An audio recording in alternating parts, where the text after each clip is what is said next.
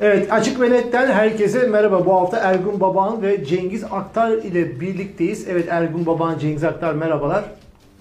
Merhaba. Kam Tufan merhaba.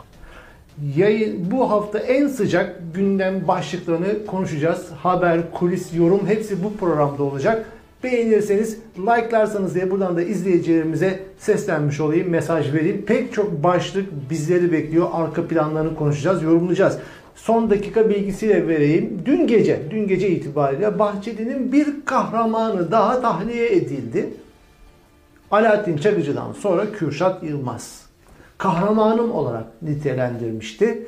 Kürşat Yılmaz'a 66 yıl 3 ay 15 gün hapise, hapis cezasına çarptırılmış idi. 32 yıl cezası bir şekilde halledildi, indi ve güvenlik sebebiyle diyor haberde tahliye edildi. Cengiz Hocam bu haftanın konu olarak bu haberi görünce neler hissettiniz, neler diyorsunuz?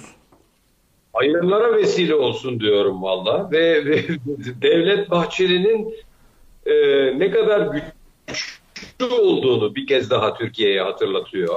E, ve yani Devlet Bahçeli bir şey iste, istediği zaman oluyor. E, yoksa e, yani diğer yani Türkiye'nin genel politikasıyla gayet uyumlu. E, yani Türkiye'de e, e, böyle yeraltı dünyasından gelip siyasete bulaşmak ve bunu e, açık açık anlatmak artık vakayı adi haline almış vaziyette. Bunun dışında söyleyeceğim pek bir şey yok vallahi. Evet, Selahattin Demirtaş içeride. Ee, şimdi Kürşat Yılmaz, Osman Alaaddin, Kavala içeride. Osman Kavala içeride ve daha niceleri içeride. Ee, Mehmet Baransu'ya kadar işte ne bileyim kermeste bir şeyler yapıp mantı yapıp satan kadına kadar herkes içeride. Ama mafya dünyasının starları dışarıda. Şimdi adamın suç karnesine bakın. Çıkar amaçlı suç örgütü kurmak yani mafya adam.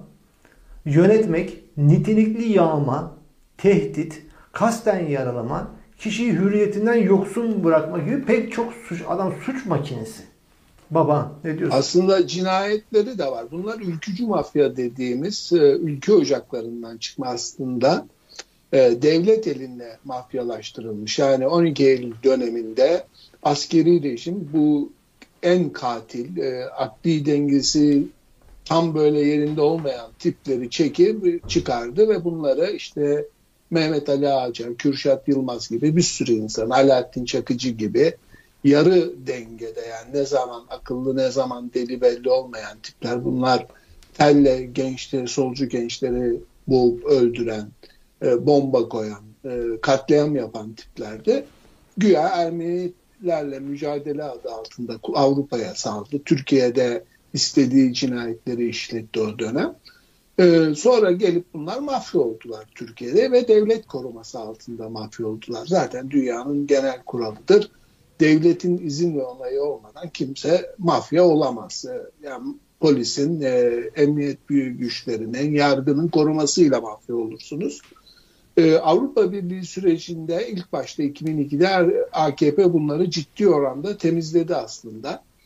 E, o süreçte Çakıcı'dan Kürşat Yılmaz'a, Sedat Peker'e kadar herkes toparlandı, içeri atıldı. Yolsuzluklar ve derin devletle samimiyet sonucu tekrar bu e, katil sürüsü e, itibarlı hale getirildi Türkiye'de ve e, özgürlükleri birer ikişer verilmeye başlandı. Bunlar e, Devlet Bahçeli'nin kendisi de işte 12 Eylül'den önce arabasında doşentken Kaleşnikovlarla yakalanmıştı. Ee, bir katliam hazırlığına gönderiliyordu o silahlar. Bahçeli'nin ee, arabasında. Evet, doçentti o zaman e, e, İktisadi Ticari Bilimler Akademisi'nde. E, o olay da kapatıldı. Bunlar devlet adına her türlü işlemi yapan e, kendi silah arkadaşları. E, onları kurtarıyor birer ikişer. E, yani şaşılacak bir şey yok. Gücü geldi ve onları cezaevine çıkartıyor. Evet. E, yani kahramanı katil adamın Topal Osman neyse bunlar da aynı. Onu bunlara yapıyormuş. Bu Türklere ya da Kürtlere yaptılar. E, bildiğiniz bir mafya. Evet. Kahramanlarını çıkarıyor. Evet. Hı-hı. Bayraklı evet. mafya bunlar. Bayraklı mafya. Peki. Yani Türkiye'de zaten bayrağın en iyi kullanımı suç örtmektir. E, onu yapıyorlar şu anda. e, e, ezanı da suç örtmek için kullanıyorlar ya. Ağzından yani. aldın. Evet.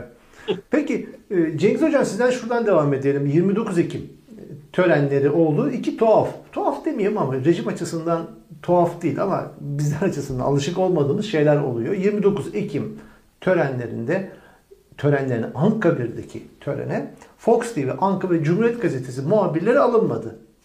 Hani bilmiyorum Türkiye'de hala birileri medyaya büyük darbe, basın özgürlüğüne büyük darbe gibi bir söylemler çıktı mı bilmiyorum ama yani gene de şefkatli davranmışlar. Bu adamlar hapiste değil mesela. Gazetelerine e, panzerlerle girilmemiş. Ama 29 gün törenlerine akreditasyon uygulamışlar. Fox TV, Ankara Cumhuriyet Gazetesi muhabirleri alınmıyor. Ve yine 29 Ekim'de o 10 büyük elçi var ya işte o 10 büyük elçiye davetiye gitmemiş. Davet edilmemişler Beştepe'deki törene. Cengiz Hocam ne diyorsunuz? Ee, yanılmıyorsam daha önceki yıllarda e, bazı e, başka e, medya e, kuruluşları da davetli değildi. Bu yeni değil yani. E, ee, zaten yani aksini düşünmek mümkün değil. Yani orada ne bileyim evrenseli bir günü falan davet edecek halleri yok. Ee, değil mi?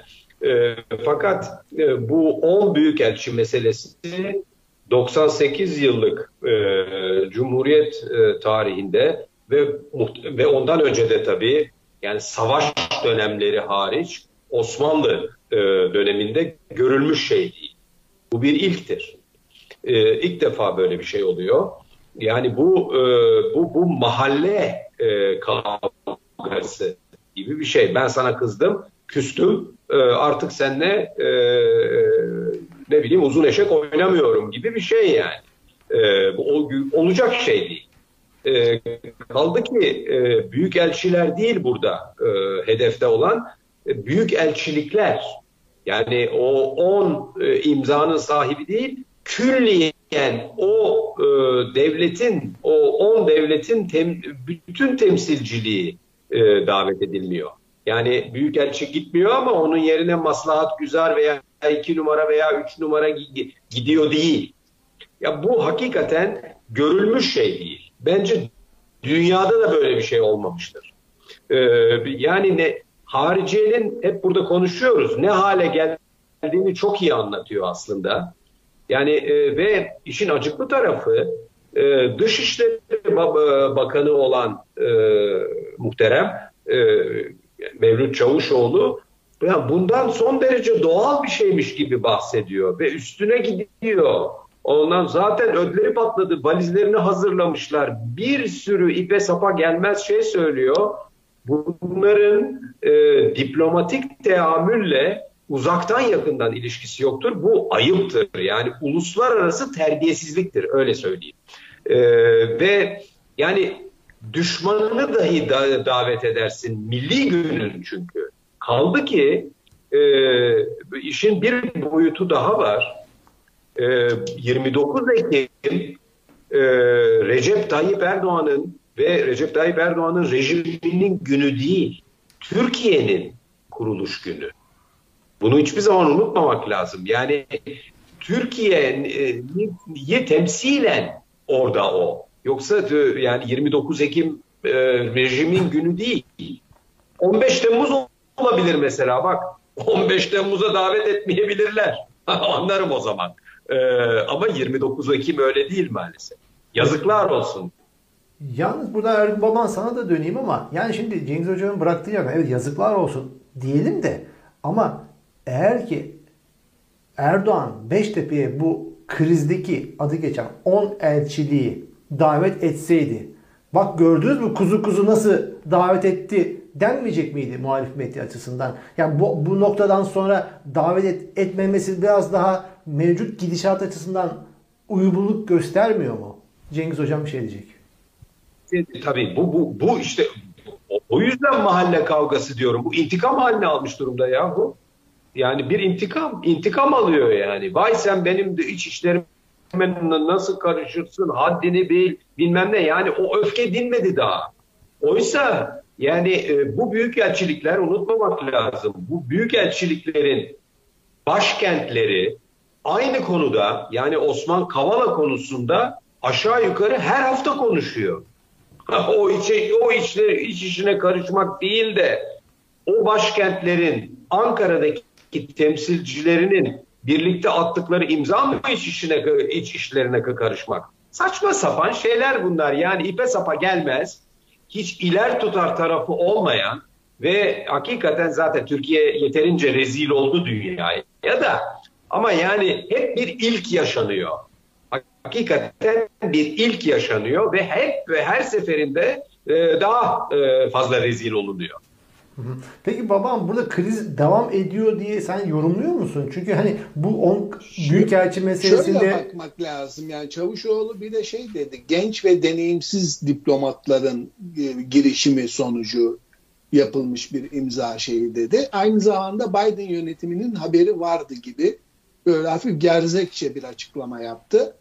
Ee, hiçbir Ankara'daki Türkiye'nin deliliğini, bu abuk subukluğunu bilen iktidar yönetimin Avrupalı ve Amerikalı böyle bir bildiriyi başkentlerine sormadan, Dışişleri Bakanlığı'nın onayı olmadan imzalamaları mümkün değildi. Yani belli ki İspanya, İtalya hükümetleri, İngiltere hükümetleri Türkiye'nin nasıl bir tepki vereceğini şimdi gereksiz yere papaz olmayalım diyerek onay vermemişler elçiliklerine. Ama Amerika verdi. Amerikan Dışişleri Bakanlığı üstüne basa basa Türkiye'nin bu konudaki iç işlerine, uluslararası hukuka uymayan konularda müdahaleye devam edeceklerini vurguladı.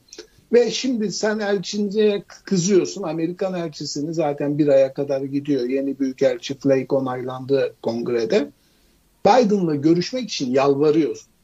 Araya Bartolomeos'u sokuyorsun. Kim varsa sokuyorsun. Yalvar yakar bir 10 dakika ayaküstü görüşmek için o kadar güçlü iktidar sahibisin. Gidip Amerikan başkanına yalvarıyorsun. Bu yalvarmaktır. Randevu almak değildir. Yani uluslararası diplomasi ve teamülde bir Amerikan başkanıyla 10-15 dakika görüşmek için bu kadar çaresizce çırpanan başka bir e, dünya lideri var mıdır bilmiyorum ama e, bu iç politikaya yönelik bu açıklamalar. E, AKP'nin tabanı, MHP'nin tabanı bunları yiyebilir. Zaten Türkiye'lilere sorarsan dünyanın merkezi Türkiye'dir. Bölgenin en güçlü ülkesi, uluslararası sistemin e, bel kemiği Türkiye'dir. Türkiye olmazsa her yer perişan olur. E, bu söylemi yutanlar var e, ve yutmalarının bedelini de işte her gün günlük hayatlarında ödüyorlar bu ilkelliğin. Ya yani ilkellik bu, başka bir şeyi yok bu. Farklı bir tavrı yok. Yani e, bir e, akademisyenin bir e, turist gezisinde gittiği şehirde bir mahalle kabadayısıyla karşılaşması gibi aynı. Yani bir beyefendi işte kalem tutuyor, öbürü bıçak tabanca tutuyor. Nasıl o, akademisyen o kabadayıyla oturup e, akılcı, e, medeni bir şekilde konuşabilsin. Yani Türkiye ile Amerikan yönetimi arasındaki fark o kadar açık. Evet. Şimdi bir saniye. Bizlerde olur mu? Bir daha artar. Arttı. Korkuyorum onun için değil mi? Problem yok. O zaman başka bir başlığa geçeceğim. E, o zaman bir başka başlığa daha geçelim. Yani şunu konuşmazsak olmaz. Erdoğan'ın grup toplantısında Kılıçdaroğlu'na o çubukta saldırı olmuştu ya, linç girişimi olmuştu. Bunu ekranda gösterdi. Bunu Cengiz Hocam siz nasıl yorumladınız? Yani ayağını denk al. Ya bu olacak iş mi? Grup toplantısı bu linç görüntüleri yani icraatın içinden bir takım şeyleri gösterir, gösterirsin de yani linç belki de icraatın içindendi. Bilmiyorum ne diyorsunuz? E bu e, başında söz ettiğin o e, yeraltı dünyası liderinin e, salı verilmesiyle aynı şey zaten. Yani o e, mağdurlar e, içeride, e, suçlular dışarıda. Yani bu e, Kılıçdaroğlu'na saldıran yumruk atan adama hiçbir şey olmadı biliyorsun. E, ortalıkta dolaşıyor. E, hatta gene olsa gene yaparım falan dediği söyleniyordu. Bilmiyorum doğru mu? Ama bu şey demek bence. Yani bak bir kere yaptık bir daha yaparız. Ayağını denk al demek. Zaten e, sürekli tehdit ediyor. E, fakat e, Kemal Kılıçdaroğlu'na da bir şeyler oldu tabii bu arada. Artık e, pısmıyor. E, o da geçen gün birisi şahane bir tweet atmıştı. Çok iyi olduk. Kemal Kılıçdaroğlu siyasete atıldı diyordu. Zayıfım. yani ve çok hakikaten öyle.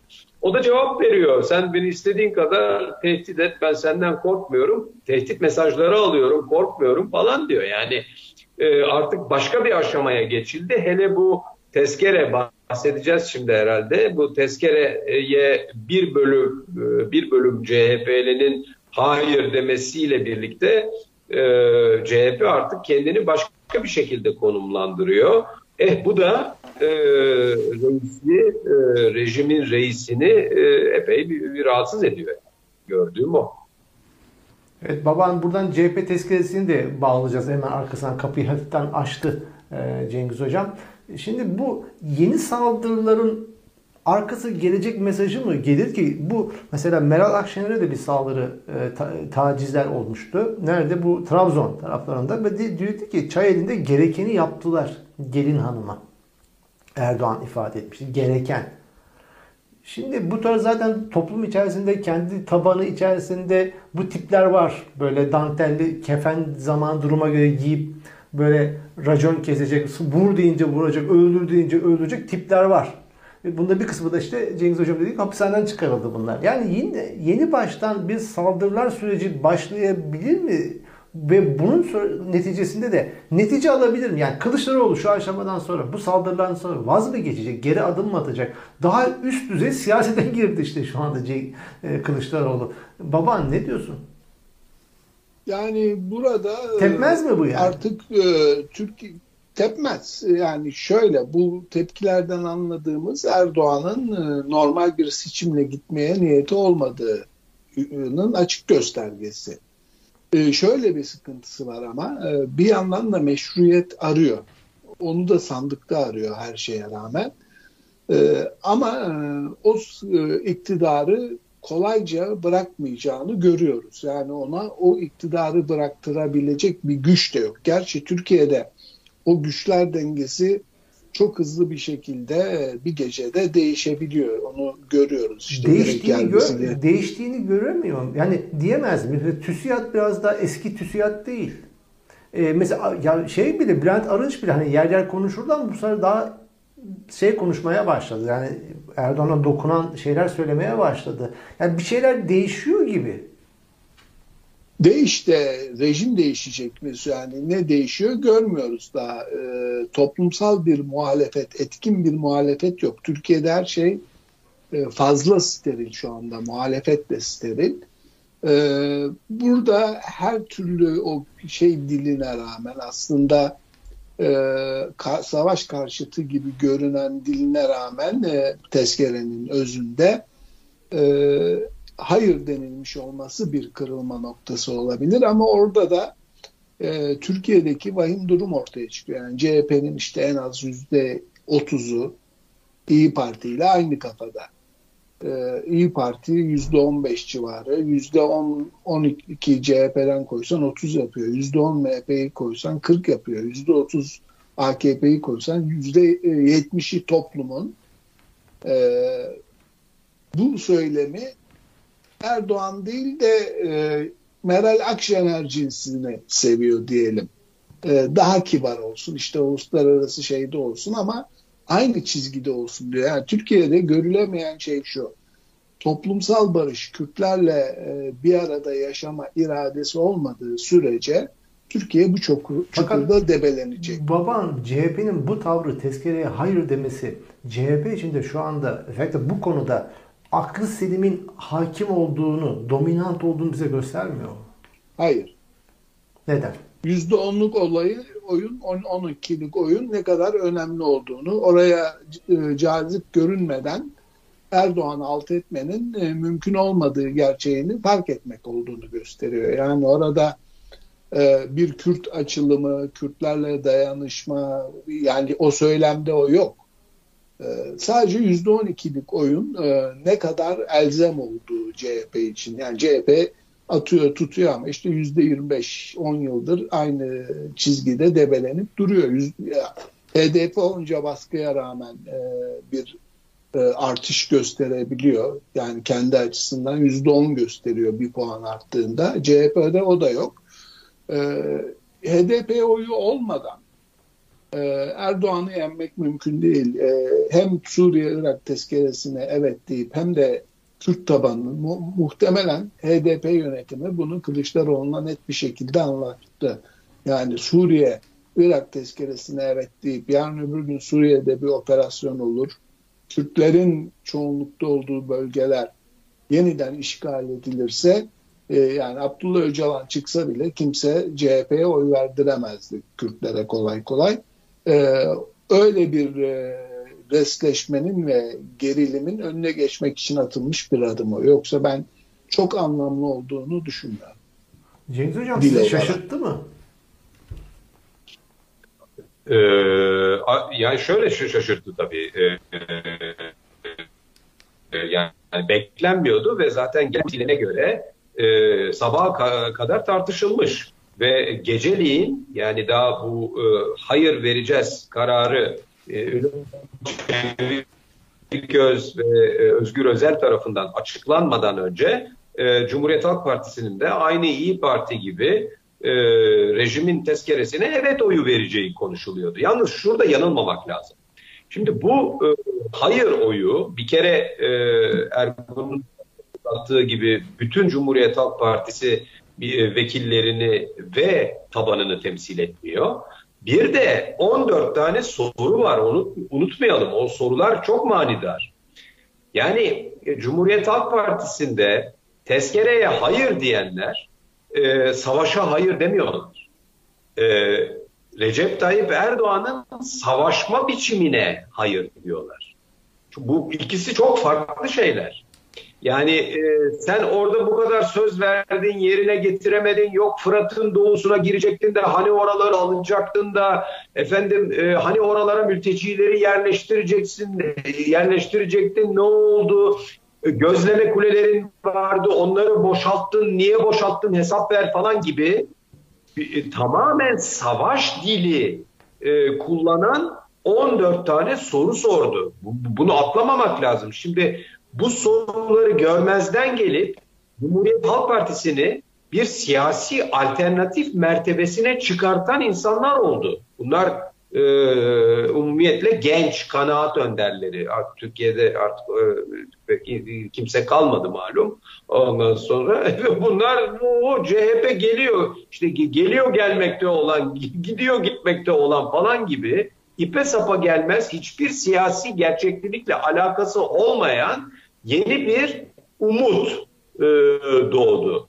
Şimdi e, bunun üzerine daha çok konuşulur ama şunun altını çizmek istiyorum. Bugün Türkiye'de gerçek bir siyasi alternatifin yolu açıkça savaşa karşı olmaktan geçiyor. Hodri meydan var mı böyle bir parti? Cumhuriyet Halk Partisi orada değil. İyi Parti zaten değil. Ee, Saadet Partisi asla e, BBP, MBP yani HDP'nin dışında ve belki belki Cumhuriyet Halk Partisi'nin içinde bir azınlığın dışında savaşa hayır diyen yok zaten.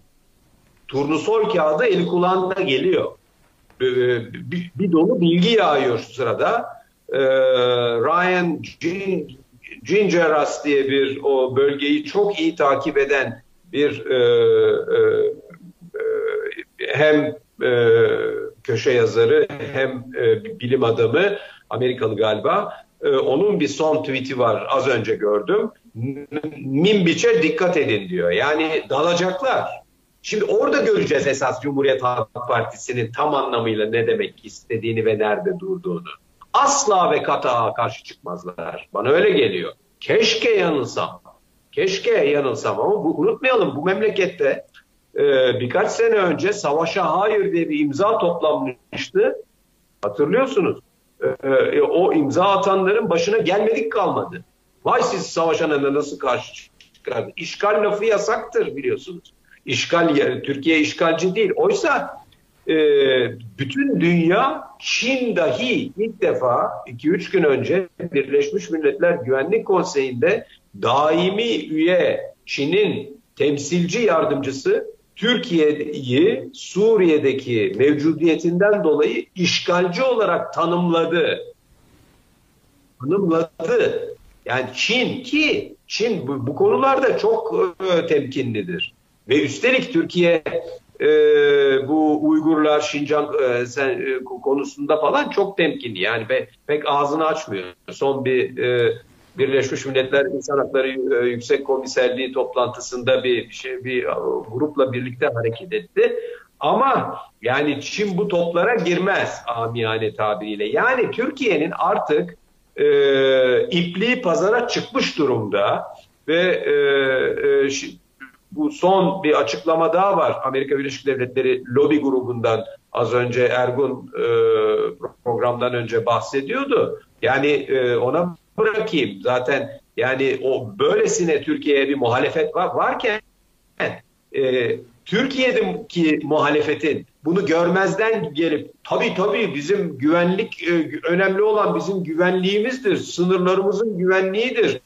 Efendim oradan Türkiye'ye saldırıyorlar falan gibi o eski ezberleri tekrar ederlerse e, yani tekrar edecekleri bence aşikar. Yani bu, bunun e, ne kadar hiçbir şey temsil etmediklerini bir kez daha göreceğiz. Onun için turnusol kağıdı diyorum. Peki buradan şeye geçelim. Biden-Erdoğan görüşmesi meselesi Hemen var. geçmeyelim. Şimdi bu Membiç kısmı önemli. Şeyden önemli. İşte Ukrayna 3-4 gün önce e, bir Rus e, Obusya'da havan e, merkezini vurdu. Bayraktar uçağı kullanarak ilk kez insan hava aracıyla ve Rusya çok sert tepki verdi. Şimdi burada Türkiye-Rusya ilişkilerinin karmaşıklığı ortaya çıkıyor. Eğer gerçekten Membiç'e e, bir operasyon yapacaksa Türkiye bunu Putin'in onayı ve izniyle yapabilir. Yani Putin evet demeden e, Membiç'e yönelik bir e, girişimde bulunamaz. Çünkü hava sahası Rusların elinde. E, ve ben Erdoğan'ın bütün çılgınlığına rağmen e, öyle bir e, girişimde bulunabileceğine ihtimal vermiyorum. Çünkü Amerika'nın aksine Rusya orada ciddi bir askeri varlık gösteriyor. Ee, Putin Türkiye'nin Amerika ile arasını biraz daha açmak için buna evet diyebilir mi? Diyebilir. Çünkü Türkiye Membiç'e girerse e, Türkiye'nin Amerika'dan e, tırnak çakısı bile alması artık e, ihtimal dahilinde olmayacaktır. Yani Biden görüşmesi e, Putin'in izninden daha önemli. Eğer orada Erdoğan bir ışık görmezse Amerika ile ilişkilerin düzelmesi konusunda e, köprüleri yakacak bir adım atabilir. Atabilir Batı'da. ama ben de atabilir noktasındayım. Şöyle ki şimdi ben hani Erdoğan'ın e, e, dış politikanın özellikle son dönem bu onun büyükelçi meselesi var.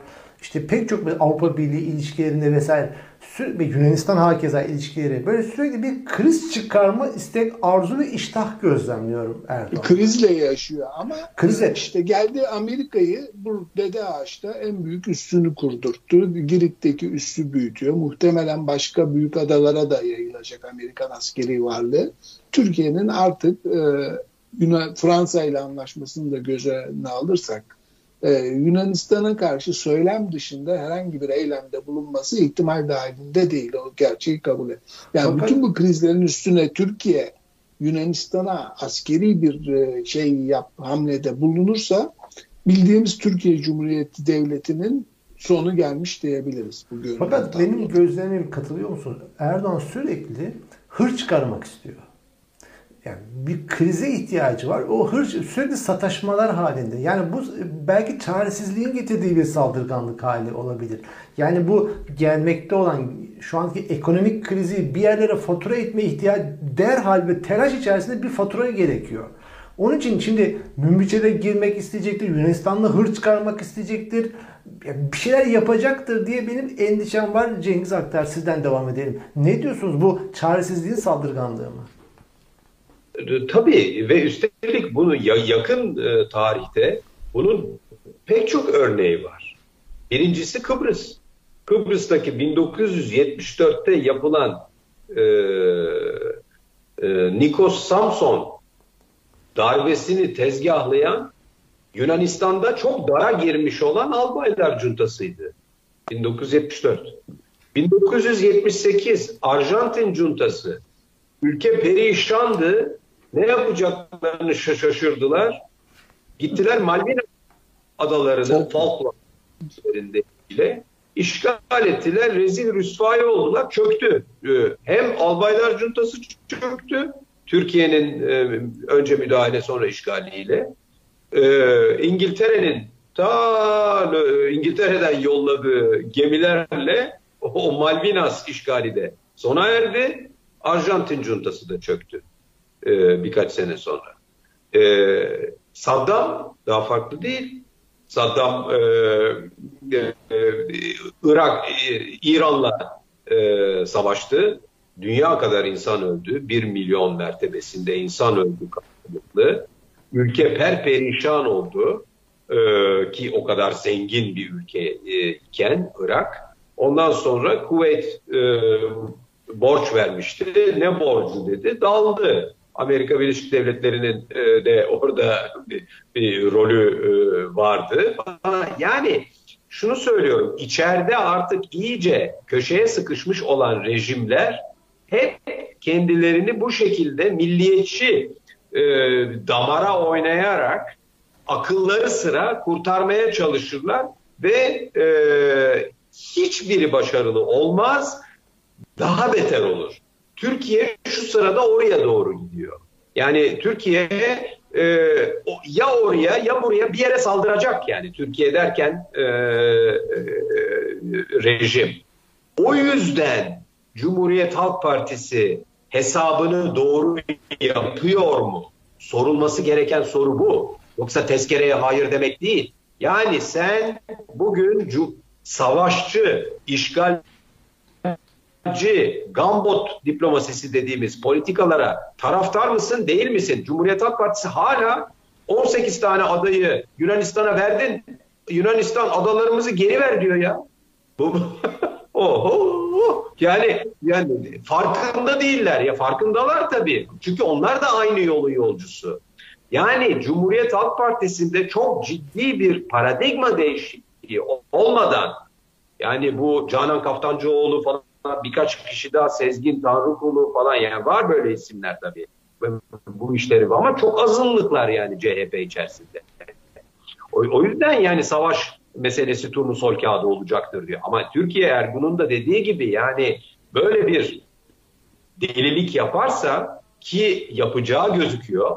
Ee, yani çok çok kötü hiç beklenmedik şeyler olabilir. Bu e, bu e, millet koalisyonu denilen ne, e, o, o o işte o derleme e, siyasi e, o heyetin e, iktidar anlamına değil sert bir e, sert bir e, alternatif yani daha e, radikal sert bir alternatifin e, işaretini verebilir. Çok dikkat etmek lazım. Şimdi Erdoğan 10 e, büyükelçi üzerinden Batı'ya kafa attı.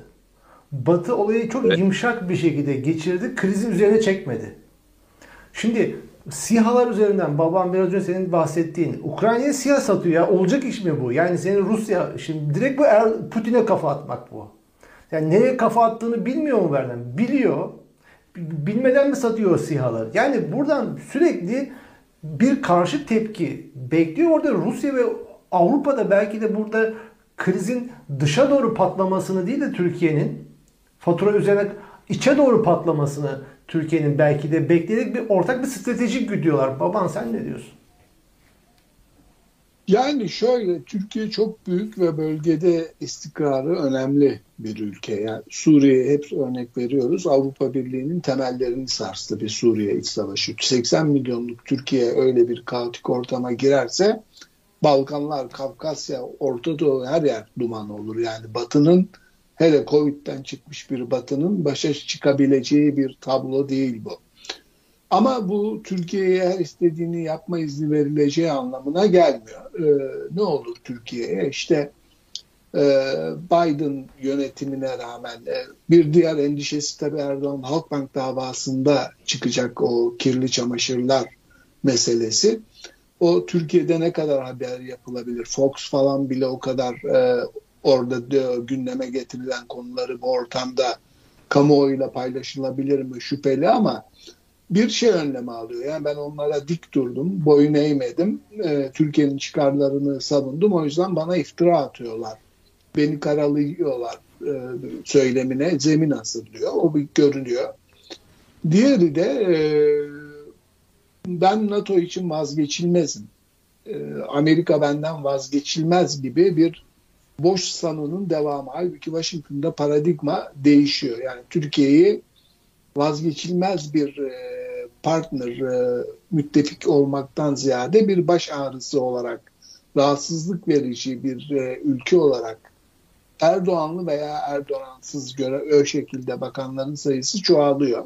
Çünkü Türklerin hakikaten öyle bir arızası var. Kendilerini çok güçlü ve önemli boş bir kof bir şey güven şeyi var. Dünyanın en güzel sahilleri Türkiye'de, en güzel yemekleri Türkiye'de, en iyi insanları Türkiye'de. Türkler ırkçı değil gibi kendi yarattıkları bir balonun içinde yaşıyor Türkler. Ee, çok garip bir e, toplumsal zihniyet. E, gerek dini inanç, gerek eğitim sistemi herhalde böyle bir şeyi pompalıyor e, inancı. Ama e, Amerika ile ilişkilerin artık asla geri dönmeyecek şekilde bozulduğunu söyleyebiliriz. Yani orada e, hem temsilciler meclis üyeleri mektuplar yazıyorlar hem e, sivil toplum ve çok e, deve dişi gibi organizasyonlar mektup yazıyorlar e, yönetime ve kongreye. E, F-16'nın çıkma olasılığı sıfıra yakın. Belki belki ne olacak bizim paralar? Eski. Ne olacak bizim para? O paralar e, bizim değil zaten Erdoğan'da. Türkiye'de bizim para yok. Her şey Erdoğan'ın.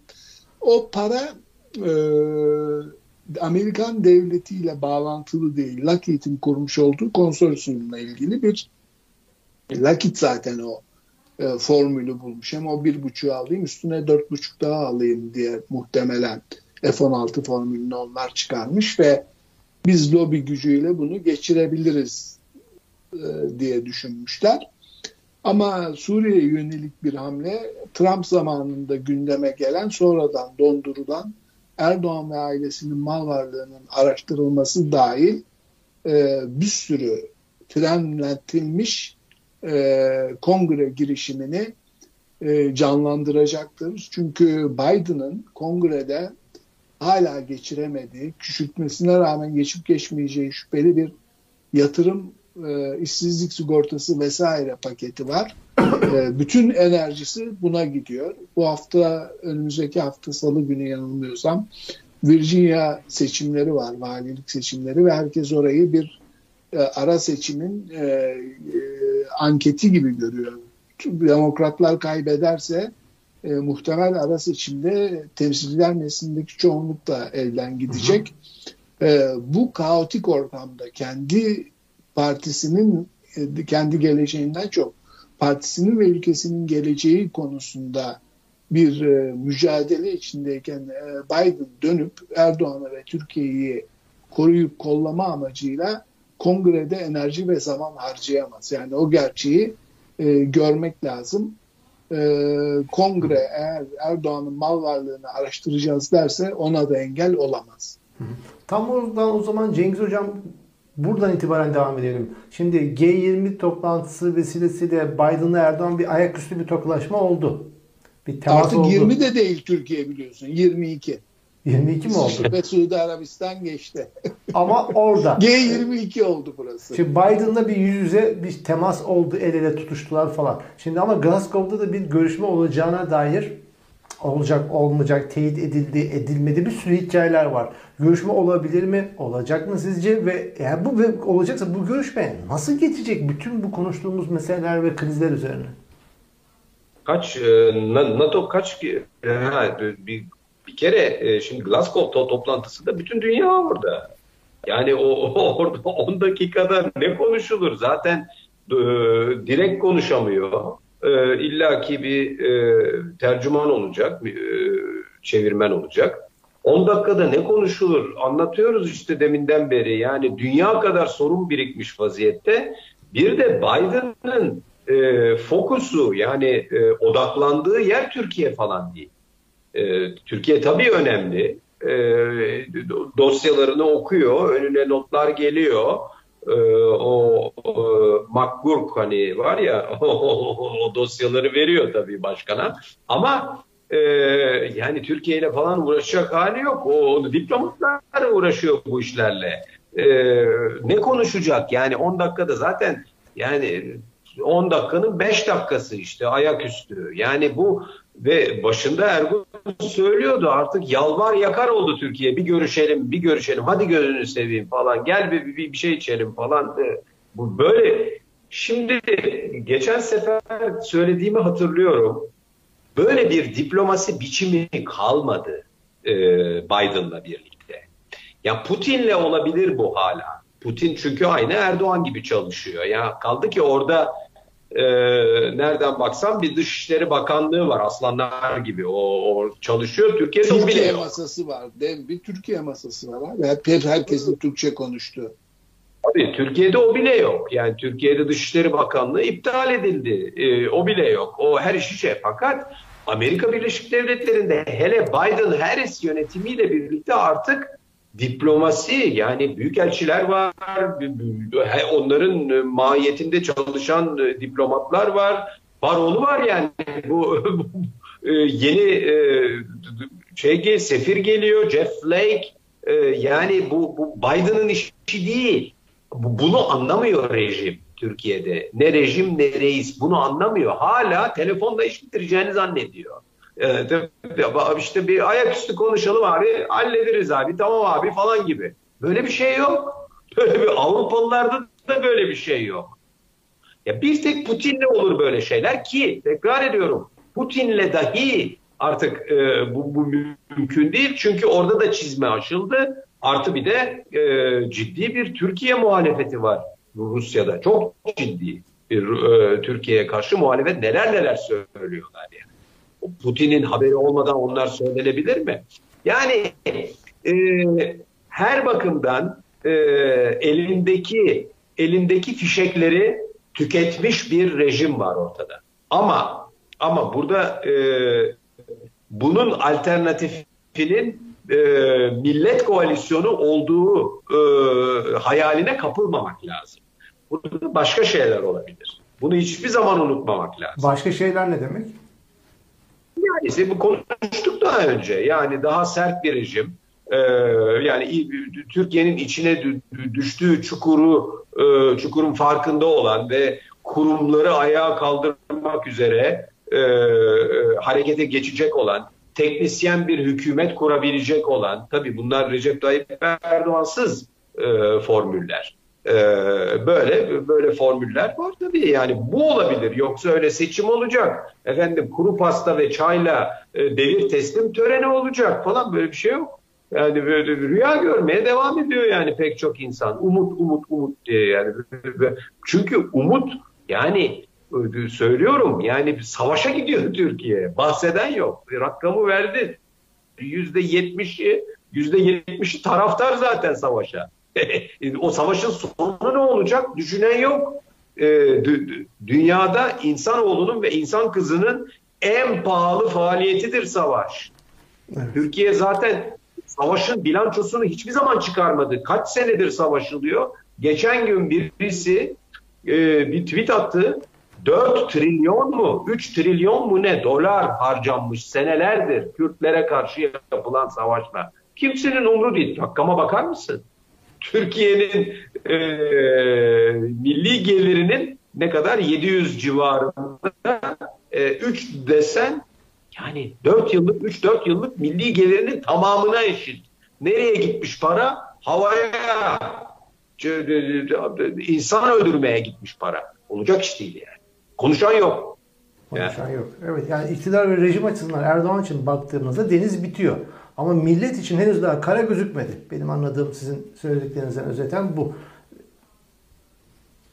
Aynen öyle. Ya milletin bir kısmı yani şeyin e, gidişatın gidişat olmadığını farkında ama gidip sığınabileceği bir kapı göremiyor. Biraz da o var yani. Tabii. Peki e, vakit ilerliyor. Saati dolduruyoruz. E, mesela önümde Soylu'nun yargısız infaz emri duruyor. Gerçi şimdi olağanüstü bir durum. Haber değeri vardır. Belki tartışmaya bile değeri olabilir ama sıradan bir Türkiye'nin haberi bu.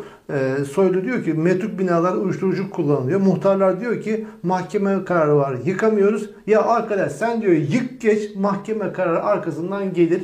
Efkan Ala 17-25 operasyonlarından sonra iç, o dönemin İçişleri Bakanı'ndan duymuştuk bu sözü. Mahkeme kararı arkasından gelir. Şimdi bu ne bir haber ne bir yani Türk rejimin bir rutini ne diyorsunuz bununla alakalı bir iki cümle en azından telaffuz edelim.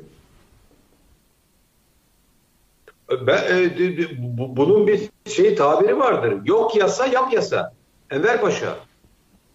Yok yasa yok kanun yap kanun. Yani kitabına uydurduğu bir laf var ya. E, Türkiye'de bütün inşaatlar öyle yapılıyor. Öyle yapılmış üniversiteler var. Önce üniversiteyi yapıyor adam. O yasak o üniversiteyi yapmak oraya. Yanılmıyorsam Bahçeşehir Üniversitesi ile ilgili böyle bir e, sorun vardı. E, o yapıldıktan sonra artık bir daha yıkılmaz. Cami gibi yani. Hani cami de yıkılamaz ya Türkiye'de bir türlü.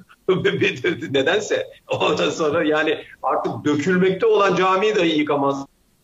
Niye? Kutsal. O da öyle.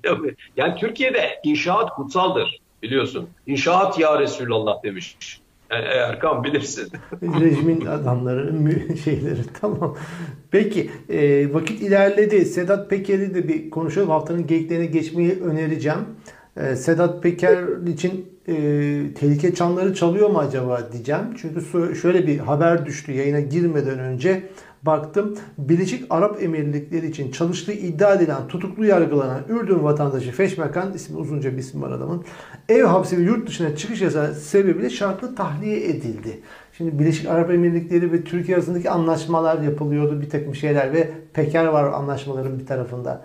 Bu, bu aşamadan sonra Birleşik Arap Emirlikleri adına çalışan ajanın şartlı tahliye edilmesi bundan sonraki hamle olarak Peker iadesini getirir mi? Baba senden başlayalım.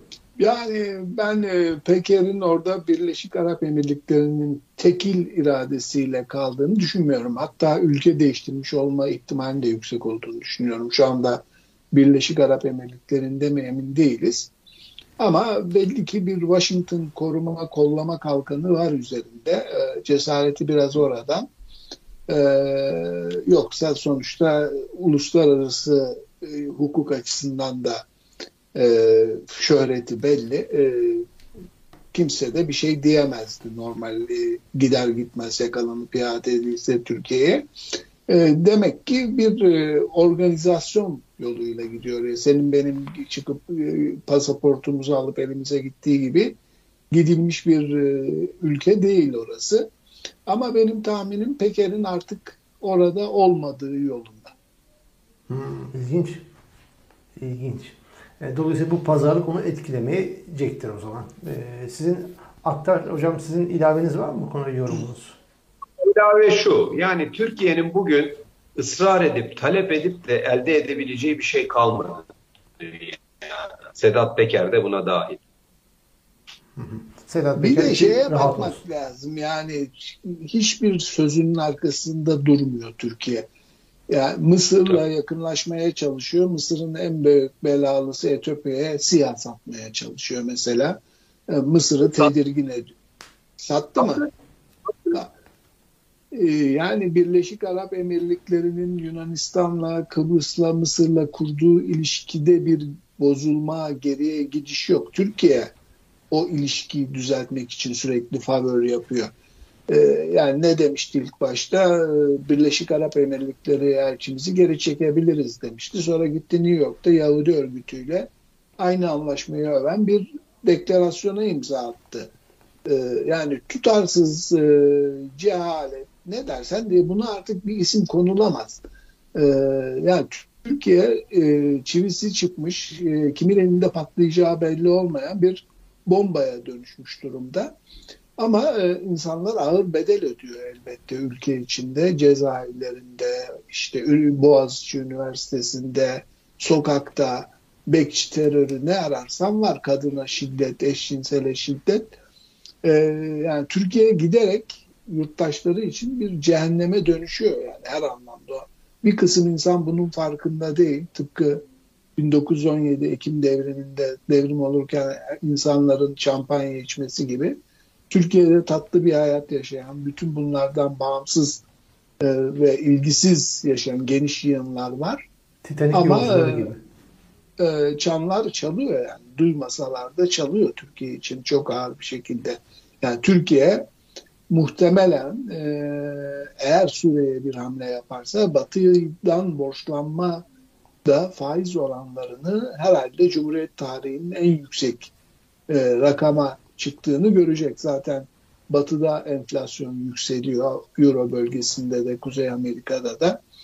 Ee, önümüzdeki sene Türkiye'nin ödediği 6-7'ler e, hayal bile olabilir. E, 10'ları, 12'leri, 15'leri e, yurt dışı borçlanmada e, görme imkanı çok, ihtimali çok yüksek. Evet. Peki e, Cengiz Hocam ilaveniz yoksa eğer önerim haftanın geyiklerine geçmek. Onay geldi. Peki Cengiz Hocam haftanın ilk geyiği sizden. Geyikleri sizden. Şimdi, e, bende beş tane var. E, iki tanesi hakiki. Diğer üçü de hakiki. ne yani fark etti?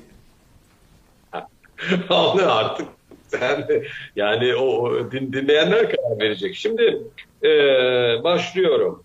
Muz yiyen ve kovulan Suriyeliler ya muz yedikleri için kovulan Suriyeli mülteciler. Bence bu başlı başına bir geyik. Ee, sınır dışı edilmişler. Nereye edildikleri belli değil. sınır dışı hangi sınıra? Suriye'ye mi nereye belli değil. Bir şey İkinci... ekleyeyim mi Cengiz Hocam? Şimdi Nasıl? diyorlar ki bu, Suriyelilere bir Türk vatandaşı işte ben muz alamıyorum onlar diledikleri gibi muz yiyorlar demiş. Gençler de öyle bir muz yeme şeyi yapmış. Bu da tahrik etmiş toplumu diyorlar. Erdoğan da çıkıyor diyor ki her şey bol, bolluk var. Yani herkes bolluk varsa 10 tane çocuk muz yedi diye toplum niye tahrik oluyor? Yani herkes yiyor muzu demek yani. Niye tahrik oluyor bunlar? Çok çabuk tahrik oluyor.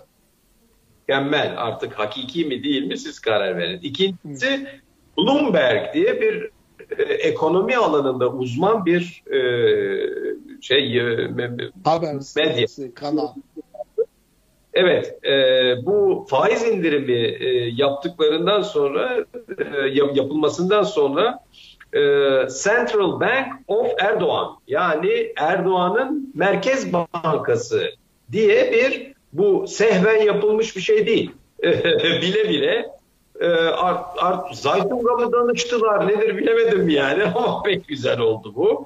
Üçüncüsü e, bu da e, gene böyle e, gerçeklerle alakalı. E, Meral Akşener'e geçen gün e, Siirt'te e, bir, bir vatandaş e, burası Kürdistan'dır dedi. E, bu vatandaşı e, e, yani Kürdistan inkar ediliyor demiş adam. E, bu bunu gözaltına aldılar. E, Zaytunghane'de. E, On... Meral Akşener de ağzını açıp tek Türk demedi. Evet, evet tabii ondan sonra. Acaba şikayet e, eden İyi Parti mi oldu? Yani dördüncüsü e, taksicilerin İstanbullu taksicilerin yaptığı yolcu almama eylemi 15. yılını dolduruyor.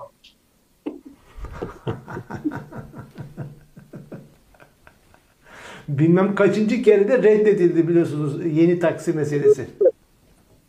Sonuncusu da e, bu pek hoşuma gitti. Harcamalarını düzenli olarak kısan genç bankacı farkında olmadan avcı, toplayıcı hayata geri döndü. döndü.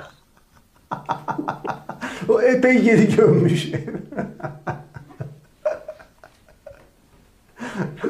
Hem de banka. Benden bu kadar. Peki baban sende. Ben bu hafta çok bürokratik işlemlerle uğraştım. O gözle bakamadım Twitter'a. Bir tane vardı. Onun haritasını da yollayacağım sana. Türkiye Cumhuriyeti'nin e, vizesiz ve serbestçe dolaşabileceği batı bölgelerinin haritası. Edirne, Çorlu falan var. Onu atacağım. evet, çok güzel. Ama Avrupa ise Avrupa yani. Daha ne istiyorsun? Evet. Ya kıta Avrupa işte. Avrupa.